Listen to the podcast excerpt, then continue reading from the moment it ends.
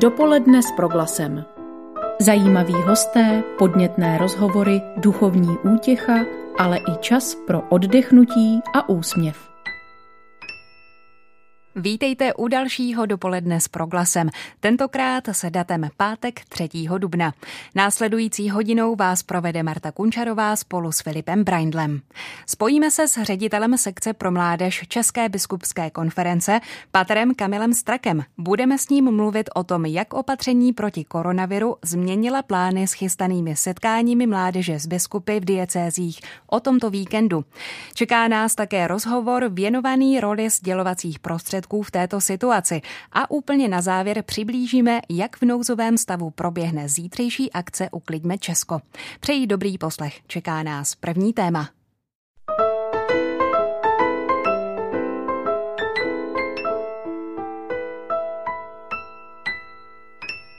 Více než 100 let trvá vazba mezi italskou obcí Marco Rovereto a východočeskou Dolní Dobroučí, kam se za první světové války uchýlili italští civilisté vyhnaní z domovů krvavou bitvou.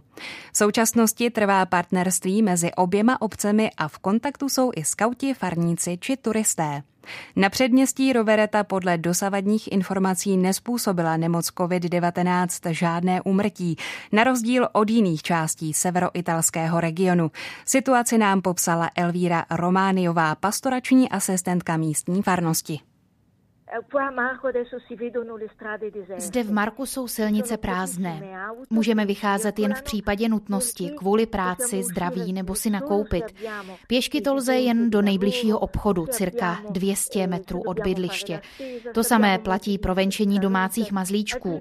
Vždy sebou musíme mít dokument, takzvanou autocertifikaci, který si vytiskneme a uvádíme v něm, proč a kam se přemysťujeme. Pravidelně lidi zastavuje policie, která jej kontroluje. Naše městečko Marko je předměstím Rovereta, žije zde přibližně 2,5 tisíce obyvatel.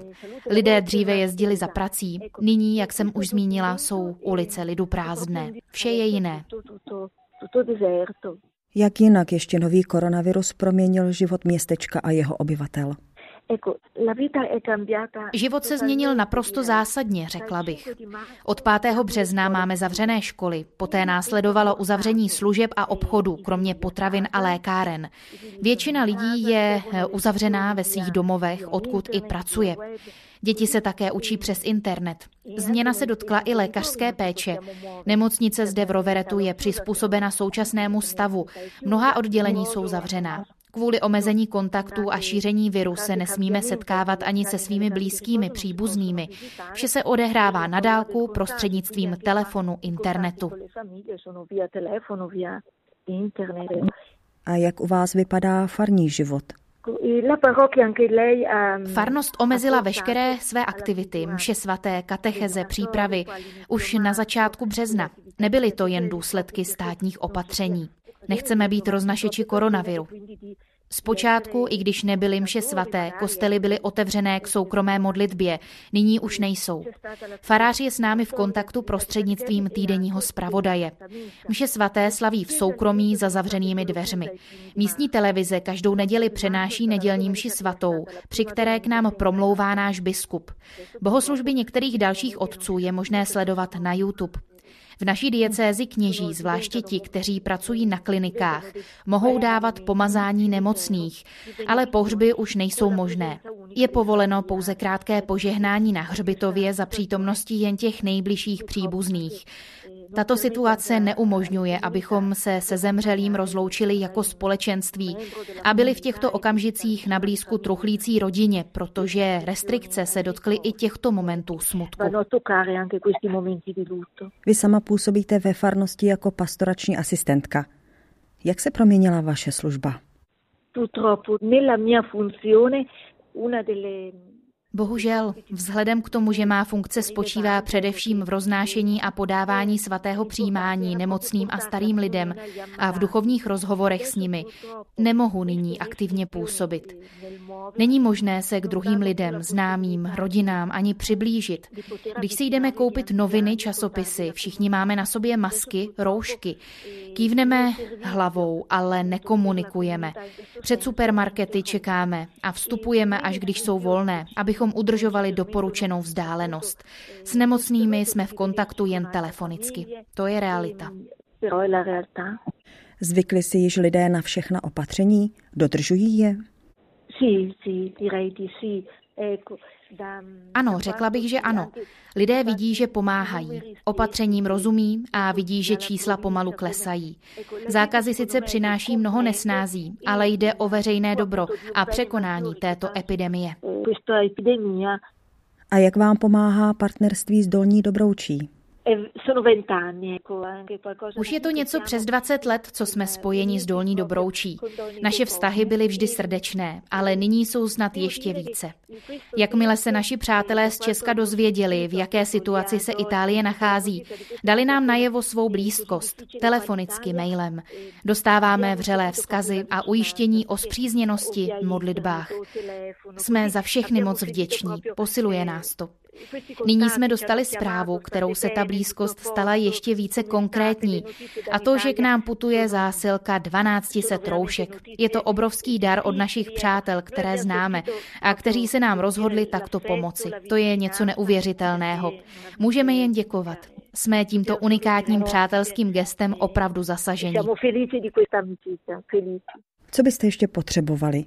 Jak by vám lidé z Česka mohli pomoci?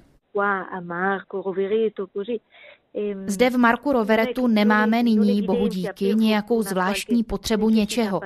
Ano, měli jsme potřebu roušek, na kterou přátelé z Dolní Dobrouče již reagovali. A na závěr ještě jedna otázka. Jak vnímáte celou situaci nyní po měsíčním pobytu v karanténě? Přinesla vám něco, řekněme, pozitivního? Allora, io penso tempo dove si è in casa Myslím, že tento čas, který trávíme pouze doma se svými dětmi, partnery, i přes počáteční těžkosti přinesl mnoho dobrého. Dříve jsme pořád za něčím utíkali. To postupně ustalo, vztahy se uklidnily, najednou se objevil čas na modlitbu, na přemýšlení. Některé vztahy se dokonce na dálku podařilo obnovit a uvědomili jsme si jejich důležitost. Doufám, věřím, že tento čas nám pomůže naučit se více obracet oči k nebi, k Bohu a znovu objevit ty důležité hodnoty a vytvořit lepší svět. Děkuji za rozhovor. I já děkuji vám. Modleme se navzájem, ať tento čas prožijeme dobře, s boží pomocí. Tolik Elvíra Romániová z obce Marco di Rovereto. Telefonovala jí kolegyně Jaroslava Otradovcová. Filip Braindl má hosta z druhé strany zmíněného česko-italského partnerství. Po telefonu zdravím Vlastimila Mlináře, který je jedním z protagonistů, mohli to tak říct si, dlouholetého partnerství východočeské obce Dolní Dobrouč s obcí v oblasti severoitalského Rovereta. Pane Mlináři, zdravím vás, dobrý den. Já vás taky zdravím, dobrý den a všechny posluchače. Víme o tom, že severní oblast Itálie, v níž se nachází i vaše partnerská obec, je teď aktuálně nejvíce zasažena epidemí koronaviru s velkým množstvím úmrtí a podobně. Jaké informace přicházejí z té konkrétní obce, s níž partnerství máte a jak to celé v Dobrouči prožíváte? Tak samozřejmě, že to vnímáme, vnímáme to ze sdělovacích prostředků, vnímáme to i e, různými e, kontakty, ať už po telefonu nebo, nebo teda e, po mailu a podobně. E, co se týká té vlastní obce Marco di Rovereto, kde máme naše přátelé, tak tam, tam snad údajně zatím žádný případ nákazy, nákazy nemocí nemají, ale už v sousedních okolních městech tam tam už eh, tahle ta nemoc rozšířená je, takže e, jsme s nima v kontaktu a, a zajímáme se o, o to, jak se mají a, a jak, jak tohle to prožívají. Dá se říci, že vám je ta eh, situace v té severní Itálii nějak bližší právě tím, že znáte konkrétní lidi z té oblasti, že se takto můžete více vžít do toho velkého problému, který tam zažívají? Určitě ano, jakmile člověk slyší někde v rádiu Itálie nebo Severní Itálie nebo Trentino, tak, tak okamžitě, okamžitě zbystří a, a, a, sleduje, sleduje tyhle ty zprávy dvakrát tak intenzivněji než, než teda z jiných, z jiných oblastí. No. Je to tak. Tohle si asi nikdo nedovedl eh, představit ještě eh, před pár měsíci, eh, vlastně když ta partnerství obcí vznikají někde třeba více formálně, někde se to rozběhne i neformálně, tak toto asi ten vztah utuží, když je to třeba spojené, pokud vím, vy jste posílali i do toho Marko nějakou zdravotnickou pomoc, to asi utuží to partnerství. Určitě to, určitě to utuží a, a jsem Mám, mám skoro srbění, e, srbění po těle, e, protože e, právě o minulém víkendu byla původně naplánovaná taková společná akce v Dolní Dobrouči, kde, kde měla hudební skupina Rytmik z Prahy zpívat a zároveň mělo proběhnout takový pásmo dramaticko-literární, které bylo věnováno odsunu italských obyvatel v tom období 1915, kdy dostali nařízení, protože začala válka mezi Rakouskem a Itálií a oni byli odsunuti tady do Čech, kdy, kdy ze dne na den prostě dostali nařízení všechno, co měli opustit a, a utíct před válkou. A my jsme byli svědky někdy v říjnu jsme tam byli na návštěvě a tam tohleto pásmo proběhlo i za koncertu té kapely nebo skupiny Rytmik z Prahy a mělo se to vlastně recipročně opakovat eh, o tomto víkendu, který teďka byl čtvrté neděli čtvrté neděli postní se to mělo opakovat v Dolní Dobrouči. No nicméně situace byla takováhle, ale ale bylo, bylo nádherný, že v tu chvíli vlastně v té Dobrouči probíhala ta Eh, iniciativa výroby roušek pro, pro Marko a nakonec jsme na obci vlastně předávali 1200 eh, roušek pro Marko a, a obec zajistila zabalení do velikého balíku a odeslání poštou. Takže to bylo, to bylo takový hodně, hodně symbolický a opravdu mě z toho skoro jezdí mráz po těle, jo, když si to člověk uvědomí, kolik, kolik lidí se do téhleté pomoci zapojilo, tak je to, je to nádhera.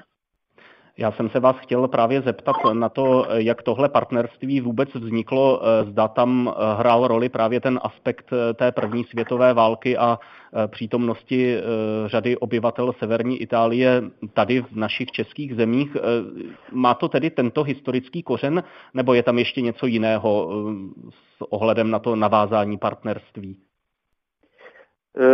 Tak tím stimulem, tím tím iniciálním bodem nebo tím, tím začátkem bylo opravdu tohleto, tohleto že, že v tom roce 1915 e, přišlo do Dobrouče asi 75 e, e, uprchlíků z Marka a ty, ty tady po čtyři roky nalezli nalezli pobyt. Je to tahle ta událost, ta historická událost 100 let stará. No. Na závěr vás, pane Mlináři, poprosím o mm, formulaci určitého přání, eh, co třeba eh, sdělujete, když eh, mluvíte nebo když mailujete obyvatelům Marka, co se jim snažíte říct, co se jim snažíte vyjádřit odtud z České republiky? Tak tradičně ty telefonáty zakončujeme, ať je, ať je pan Bůh s námi a a ať, ať nám žehná a myslíme na vás, jsme s vámi v duchu a jsme s vámi v modlitbě. Chtěl bych tohleto přání vyslovit i, i pro nás všechny a pro, pro všechny, kteří budou, budou tenhle ten rozhovor poslouchat. K tomuto přání se rádi připojujeme i z Proklasu. Hovořili jsme s Vlastimilem Mlinářem z Dolní Dobrouče o momentálních důsledcích partnerství této obce eh, s, se severoitalským regionem Rovereto. Pane Mlináři, moc vám děkuji a ať se vám daří. Mějte se hezky. Naschledanou. Děkuji vám taky a s pánem Bohem. Naschledanou. Dopoledne s proglasem. Je před námi víkend vrcholící květnou nedělí. Za normálních okolností by v některých diecézích už dnes někde zítra začínala oslava Světového dne mládeže, která se v tomto jarním termínu koná právě ve společenství s místními biskupy. Nejen o tom, jak původní plány pozměnila současná epidemie, teď chci mluvit s ředitelem sekce pro mládež České biskupské konference, paterem Kamilem Strakem. Vítejte oče v živém vysílání proglasu. Dobrý den. Dobrý den vám a všem posluchačům Radia Proglas. Co by dělal ředitel sekce pro mládež České biskupské konference v pátek před květnou nedělí, kdybychom neprožívali tuto současnou situaci, současné omezení nouzového stavu? Tak můj plán byl takový, že jsem byl pozván do Říma, kde jsme delegáti biskupských konferencí měli společné setkání a měli jsme se ohlédnout, jak jsme na cestě od Panamy do Lisabonu, eh, co nám, eh, jaké podněty výzvy nám přinesla exhortace papeže Františka a navzájem si sdělili zkušenosti v pastoraci mládeže. Víme, že toto se nemohlo uskutečnit, všechny aktivity jsou zrušené. Druhý eh, bod programu jsem měl v plánu, že navštívím diecezní setkání mládeže v Hradci Králové, takže to se taky neuskutečnilo. A takže se modlím, připravujeme s přáteli uh, živé online vysílání v televize Nové a momentálně volám z, ze kanceláře z Prahy. Pro mladé lidi jste místo setkání v diecézích připravili náhradní program na dálku. Jak bude vypadat a co je jeho cílem? Takže když o, odpovím o, odzadu, tak cílem je, aby jsme taky vytvořili takový duchovní mod a zájemné spojení přes uh, online uh, vysílání. Uh, program bude vypadat tak, že nabízíme 4. dubna v sobotu v 17 hodin takové mládežnické studio, které jsme nazvali Studio Staň. Vychází to z poselství papeže Františka, kdy moto na letošní rok je mladenče pravým Staň. Eh, přemýšleli jsme spolu s mladými, s řediteli sekci pro mládež, co dát do tohoto programu. Eh, podařilo se z různých míst České republiky natočit krátká videa od mladých lidí, jak eh, reagují na výzvu papeže Františka. Biskup Zdeněk Vasobauer poslouží katechezí. Bude taky přítomný na telefonu odpovídat na otázky otec biskup Tomáš Holub a vše potom nějaké pozvánky na závěr a vše chceme zakončit a vložit do společné slavení mše svaté, která bude už Vikilí z květné neděle z kostela svatého Václava, které bude předsedat otec biskup eh, Martin eh, David. Podstatnou složkou setkání mládeže bývá vytváře, vytváření společenství. Eh, jak velkou ztrátou je, když tam chybí ten osobní kontakt? Lze to do nějaké míry kompenzovat? Moc pěkná otázka, už to vlastně taky vychází z, z toho poselství papeže Františka, který tam dává uh, důraz na to, abychom kromě online spojení uh, chatu a podobně uh, neopomenuli to lidské setkání. Myslím si, že tato doba, kterou prožíváme, je pro nás příležitostí k tomu, abychom si uvědomili, na co dávám důraz. Víme, že se dneska bez technologií jako neobejdeme. Je fajn, že můžeme dělat různé takové videokonference, zavolat si a e, být jako ve spojení, ale o to víc na druhou stranu nesmíme zapomenout, že společenství vzájemného naslouchání, vnímání jeden druhého, společné modlitby, četba písma vždycky zůstane a bude takovou jako prioritou. Tak myslím si, že mladí mají možnost si uvědomit oba dva rozměry jak to je, když vedu videokonferenci nebo sledují přenos přes televizi nebo různé kanály a jaké to je, když prožívám vší svatou a společenství face to face. Hmm. Jak je toto období náročné pro pracovníky center pro, mládeže, pro mládež a vůbec pro pastorační aktivity s mladými lidmi obecně?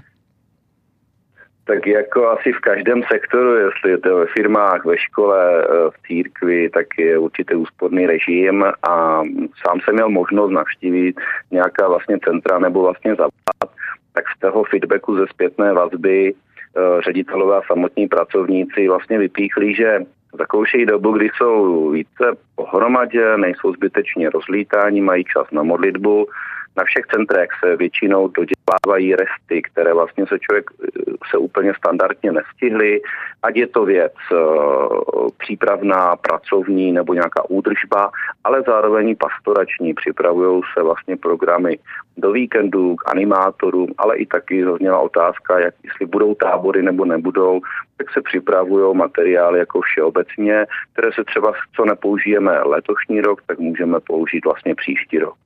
Jsem rád, že vlastně centra se jako nezavřela, jsou to místa, kde se modlí, kde jsou lidi a můžou tam mladí zavolat. Některá centra dokonce budou nabízet i malé streamy, takže vlastně je tady nějaké spojení, ať to není face to face, ale spojení třeba přes online komunikaci. Za jak důležité pokládáte, aby se život mladých lidí v církvi úplně nezastavil, aby třeba pod nánosem starostí nezapadlo, že máme týden modliteb za mládež? A co byste třeba doporučil společenstvím mladých lidí ve farnostech? Jak třeba pokračovat, jak se třeba více zapojit, propojit s dalšími farníky, být k užitku seniorům a podobně?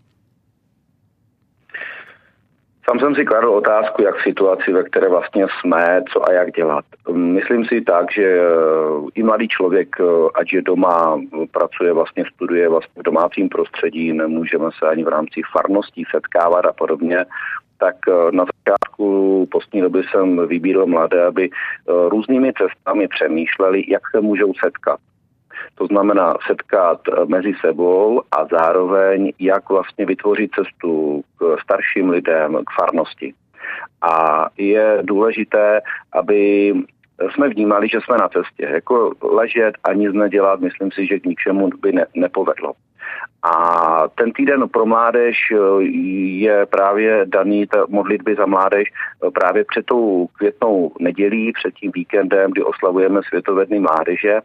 A napříč eh, věkem se chceme modlit, aby mladí se dobře rozhodli, věděli, jaké jsou hodnoty v životě a kráčeli k té přijetí zodpovědností ve společnosti tak můžete si vlastně tuto modlitbu nebo přímo nebo adoraci křížovou cestu buď najít na webu církev sekce pro mládež.cz nebo je taky zařazená v aplikaci Isidor v duchovním doprovázení.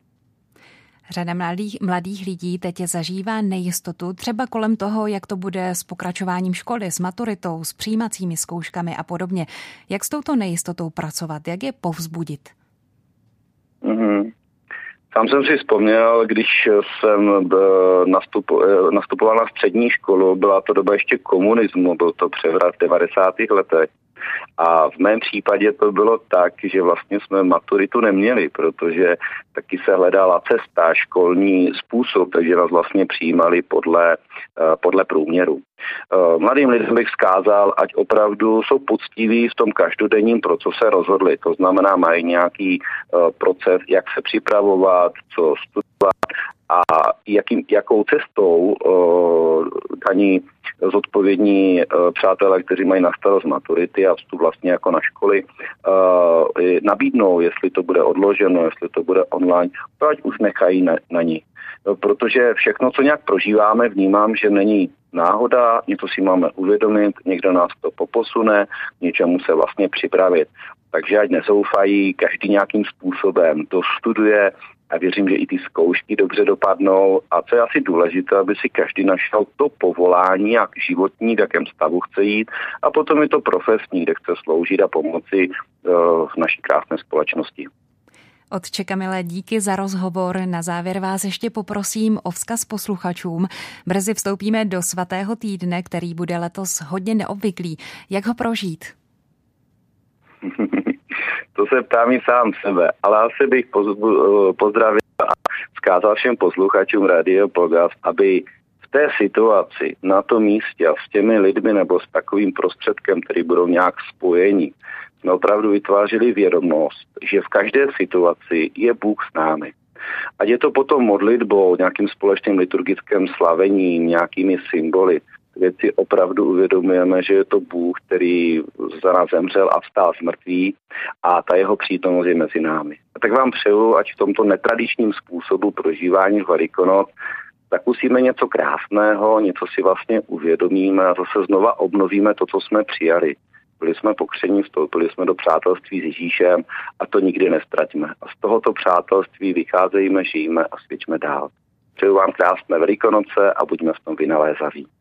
Ve vysílání proglasu hovořil pater Kamil Strak, ředitel sekce pro mládež České biskupské konference. Děkuji za vaše odpovědi, přeji vše dobré a požehnaný svatý týden. Naslyšenou. Naslyšenou i vám a všem posluchačům Radia Proglas. Ať se daří.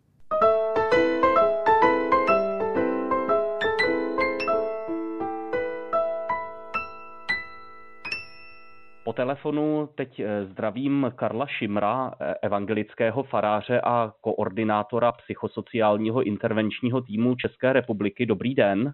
Dobrý den. Vy jste se obrátili eh, před několika dny na média mm, ohledně toho, jakým způsobem zaměřovat třeba spravodajské informace o koronaviru, jak se vyhnout určitým problematickým vyzněním těch zpráv a podobně.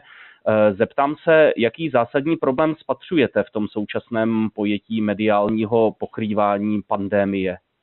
Tak eh, možná to souvisí s tím, co vnímáme jako svoje poslání, jako psychosociálního intervenčního týmu, totiž podporovat určitou zájemnost v neštěstích, určitý, řekněme, partnerský přístup a taky kritický přístup a kritický nadhled. To je, myslím, to, co vlastně dneska nejvíc chybí eh, v tom našem vztahu k médiím, že sice konzumujeme spoustu informací, spoustu zpráv, ale ne vždycky je umíme nějak kriticky posoudit, podívat se na ně z určitého nadhledu, zařadit ta data, zařadit ta čísla, zařadit ty informace do nějakého kontextu. Čili eh, je to samozřejmě výzva na média, ale je to výzva na každého z nás, jak si učit se eh, tohle vnímání věcí v kontextu, tohle vnímání věcí s určitým nadhledem, totiž eh, uvědomit si, že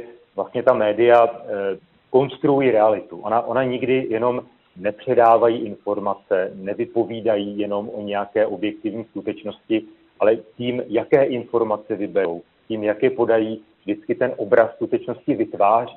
Čili vytváří, konstruují realitu, kterou my pak máme v hlavě a která potom nás v životě určuje. Čili uvědomit si, uvědomit si tuhle konstrukci a umět se na ní kriticky podívat. Mhm. A v souvislosti s tou konkrétní situací eh, kolem koronaviru eh, máte pocit, že tam dochází ze strany médií eh, třeba k formulování nějakého, řekněme, zavádějícího kliše, nějakého jednostraného pohledu na tu situaci nebo něco takového? To není určitě věc nějakého špatného úmyslu. Samozřejmě eh, vždycky ta média potom komunikují v určité jednak zkratce, která se projeví například eh, na tisku. Že jo? Tam, tam vždycky najednou je to všechno zhuštěno a tam už nejde jenom o ty informace, ale jde o vytvoření právě jakéhosi obrazu té situace a e, samozřejmě vybírají, vybírají nějaké, nějaké informace. Takže e, já myslím, je to to zjednodušení. Je to právě to, že e, řeknu informaci, řeknu číslo, ale už neřeknu například, proč to číslo říkám, nebo kdo uvádí, jestli z pohledu nějakého statistického, nebo jaké je srovnání těch čísel třeba s, s jinými počty. Tady by mohl eh, člověk z praxe namítnout, eh, že třeba eh, v krátkém rozsahu třeba zpravodajské relace na to není prostor a potom v nějakém rozsáhlejším formátu to zase třeba to dané mediální sdělení natáhne a ne každý je pak ochoten ten čas tomu věnovat. Je myslím důležité uvědomit si, že vždycky pracujeme s určitou nejistotou. My jsme si možná zvykli na to, že například právě ta média nám nabízí nějaký eh, jasný obraz světa. Vlastně ta média jsou dneska takovým náboženstvím. Že jo? To, co eh, dřív eh, člověk přijímal z kazatelny, to, co mu dělalo nějaký obraz světa, to, co mu interpretovalo skutečnost, tak to dneska dělají ta média a my si musíme uvědomit, že vždycky ty pracujeme s určitou nejistotou, že žádná, hm, žádná pravda v tomto smyslu není, není absolutní a musíme, musíme přemýšlet o tom, eh, proč zrovna v tuhle chvíli tahle věc se říká, kdo ji říká, za jakým účelem ji asi říká. Tady asi je důležitý ten princip, kterým se třeba snažím já osobně řídit ve své práci i, i s kolegy, také vnímat dosah těch, těch sdělených informací. Tohle asi, pokud by se aplikovalo na straně novinářů, tak by taky značně ovlivnilo potom ten výsledný obsah. Ten dosah je samozřejmě obrovský, protože ta jedna informace, jedna fotografie, jeden obrázek eh, pohledu na skutečnost se multiplikuje, eh, zmnožuje, čili eh, je to právě o té volbě, že jo? Buď mohu vybrat pohled na jeden prázdný regál, který lidé vykoupili, anebo mohu, mohu takhle zmnožit pohled třeba na to, jak si lidé někde pomáhají. Obojí je pravda, jo? ale otázka je, otázka je ta míra, to, co zrovna v tu chvíli je, je důležitější a podobně. Co byste přivítal, eh, aby vzešlo eh, z, té, z tohoto vašeho podnětu směrem k novinářům, eh, tedy mm, nějaký posun směrem k tomu vnímání vzájemnosti při obtížných situacích, jak, jak vlastně jste formuloval cíl vaší skupiny? To jde vlastně o to určité partnerství, o to, že například nemluvíme o lidech bez nich, že nemluvíme třeba o, o seniorech, domových důchodců nebo o lidech v izolaci bez nich, že se zeptáme těch lidí, jak oni sami to vidí, jak oni sami tu situaci třeba vnímají, co, co potřebují. Například v tom vztahu, eh, řekněme, k seniorům, mně se zdá, aspoň z mého okolí, když média zase, nebo v tom obecném povědomí, jsou to jaksi lidé, kteří mají být jakýmsi objektem naší péče, ti nejohroženější, tak mně se naopak často zdá, že se od nich můžeme učit. Že jsou to lidé, kteří prožili už mnoho těžkých věcí v životě a že ten, kdo vlastně nějak eh, jeho skutečnost, jeho obraz světa je spochybněn, jsou už spíš ti mladší nebo my mladší, pro které je to třeba první určitá krize. Takže zapojit lidi, kterých se to týká, eh, dát jim slovo, to myslím, že je asi to, to nejdůležitější. Ono to potom samozřejmě má dopady i třeba na to politické řešení, eh, když se dnes mluví o tom, že eh, největší problém je vlastně ta obava, aby, aby ta křivka křivka nakažených nerostla exponenciálně, aby to zdravotnický systém zvládnul, abychom měli dost ventilátorů a podobně, tak eh, uvést do toho obecného povědomí také to, že přece i tady každý člověk nějak rozhoduje sám o sobě, že to není stát, který rozhoduje o člověku, že to není lékař, který rozhoduje o člověku, ale že například máme eh, v zákonech dneska institut předem uděleného souhlasu nebo předem vyjádřeného názoru, kdy člověk může říct, chci být napojen na přístroje, nechci být napojen na přístroje. Čili dát prostor lidem a uvědomit si, že každý z nás nese nějaký díl zodpovědnosti za, za, za ten náš společný život. Eh, vy jste vydali leták eh, s návodem pro veřejnost, jak se chovat eh, v této době. Co byste na základě těch doporučení vlastně interpretoval pro sledování médií? Eh, jak by to lidé měli dělat, aby na jednu stranu zůstali informováni, na druhou stranu nebyli třeba zahlceni nebo dokonce zastrašováni tím množstvím informací? Tak ty praktické rady k tomuhle asi jsou obecně známé. Nenechat se samozřejmě přehltit, nenechat se fascinovat těmi, těmi zprávami, které se na nás chrlí. A oni se na nás chrlí, protože je to téma, které jak se zbuzuje ten zájem, takže ono se to jako vzájemně, vzájemně potencuje. Že jo? Když, když je když je zájem eh, ty zprávy sledovat, tak těch zpráv přibývá, aniž by říkali něco třeba nového, ale, ale prostě je to, to jakási, jakýsi zákon nabídky a poptávky. A souvisí to principiálně asi s tím, co v tom letáku říkáme, že je důležité nepodceňovat a zároveň nepřeceňovat tu hrozbu. Samozřejmě dobré sledovat, co se děje. Eh, to, co se děje, je nějaká situace, která je samozřejmě významná, zavažná, ale zároveň si troufnu říct, že ani v tuhle chvíli to není to nejdůležitější, co se děje v našem životě, co se děje ve společnosti, co se děje ve světě, čili že je dobré věnovat pozornost také jiným věcem, které jsou možná důležitější. A uvědomit si, že to, že žijeme s určitým rizikem, eh, co se nám teď zdá, že se na nás valí ze všech stran přes ta média, to není nic jiného, než to, co žijeme každý jiný den pořád a vždycky žijeme s rizikem, že onemocníme, že se nám stane neštěstí, že se cokoliv stane. Tom tahle situace není vůbec jiná než kdykoliv jindy. Čili uh, uvědomit si, že žijeme s rizikem, jsme smrtelní lidé, patří to k nám a zároveň to není to na, na co bychom se měli jenom, jenom upoutat. Co nám dává vlastně spíš určitou, určitou, řekněme, svobodu a vede nás k nějaké hlubší zakotvenosti třeba, řekněme. Mě právě zaujalo, že mezi těmi doporučeními je také to, aby lidé vnímali důležitost ochrany občanských svobod. Tady mě napadá otázka i v souvislosti s tím, co jste před chvílí říkal o tom, že jednotlivec si má uvědomit důležitost své vlastní role v tom celém dění. Jak se tedy ubránit pocitu, že já vlastně jako jednotlivec z toho stejně moc nezmůžu, takže bude pro mě dokonce i lepší, když řešení té situace nechám raději na druhých a věnuji jim třeba i kus té své svobody. Hmm.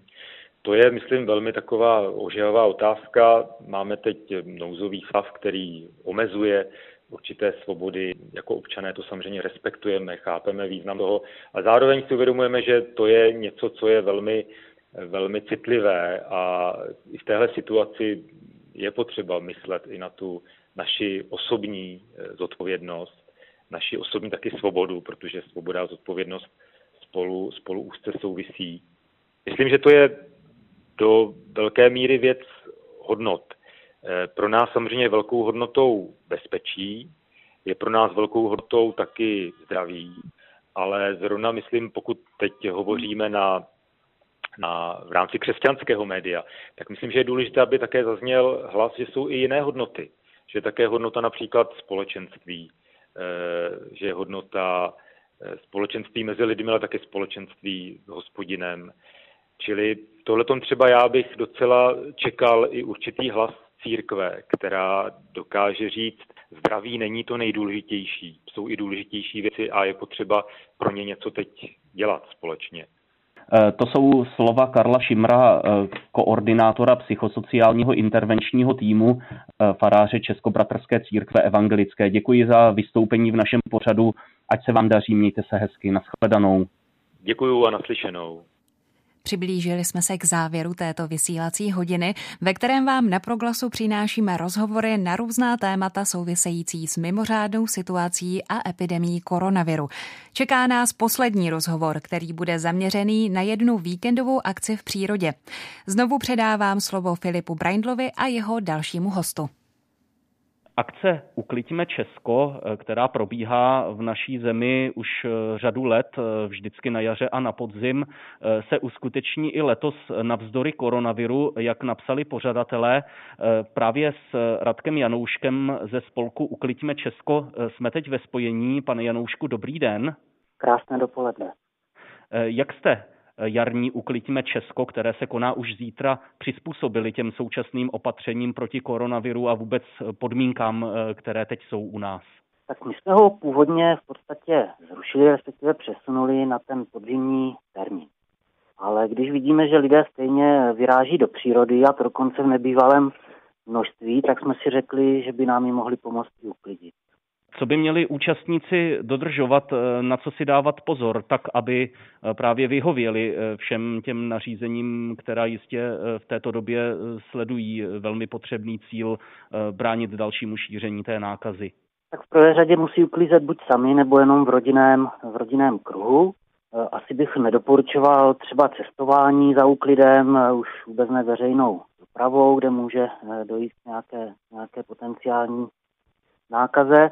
Samozřejmost eh, bych viděl jako používání rukavic, vzít sebou dezinfekci a určitě nezbírat papírové kapesničky, protože ty se stejně rozloží po dešti sami. Eh, zeptám se, eh, zda se neobáváte určitých negativních reakcí, jak se to i naznačil ostatně ve smyslu, že nabádáte lidi k tomu, aby chodili ven, i když by měl každý spíše sedět doma. Tam jednak vidíme z fotek, které nám dobrovolníci posílají, že už řada z nich stejně uklízí individuálně, a pak, jak jsem říkal na začátku, my nenabádáme přímo, aby lidé vyráželi uklízet, ale spíš, když už jdou na vycházku nebo na výlet, tak aby přitom i uklidili. Takže myslíte třeba to spojit i s nějakou vynalézavostí, najít si nějaké eh, místo, kam se tolik nechodí v blízkém okolí a tam to bez kontaktu s druhými lidmi dát do pořádku? Může to tak být? Přesně tak, individuálně eh, určitě nechodit na, na frekventovaná místa. Co je obecně cílem této akce Ukliďme Česko a jak ten její záměr vyznívá v této naší dnešní situaci?